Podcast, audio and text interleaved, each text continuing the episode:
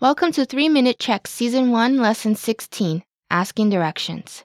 In this lesson, you'll learn how to ask and understand basic directions in Czech. Here's the way to ask, Where is the station in Czech? Kde je stanice? First is a word meaning where. Kde? Kde Next is the word meaning is. je? Je Last is the word meaning station. stanice. Stanice. Note the rising intonation. Listen again to the question meaning, Where is the station? Kde je stanice? Kde je stanice? Now imagine you're speaking to a stranger. Here's a formal way to say, Go straight. Běžte rovně. First is a word meaning go. Běžte.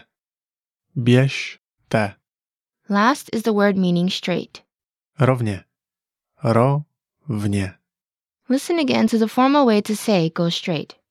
Běžte rovně. Běžte rovně. Here's a way to say turn right. Zahněte doprava. First is a word meaning turn. Zahněte. Zahněte. Last is the word meaning right. Doprava. Doprava. Listen again to the way to say turn right. Zahněte doprava. Zahněte doprava.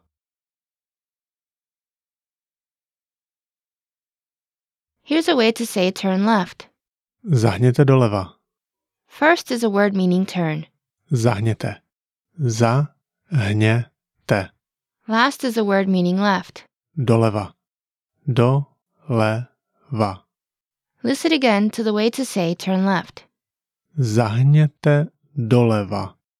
Zahněte doleva.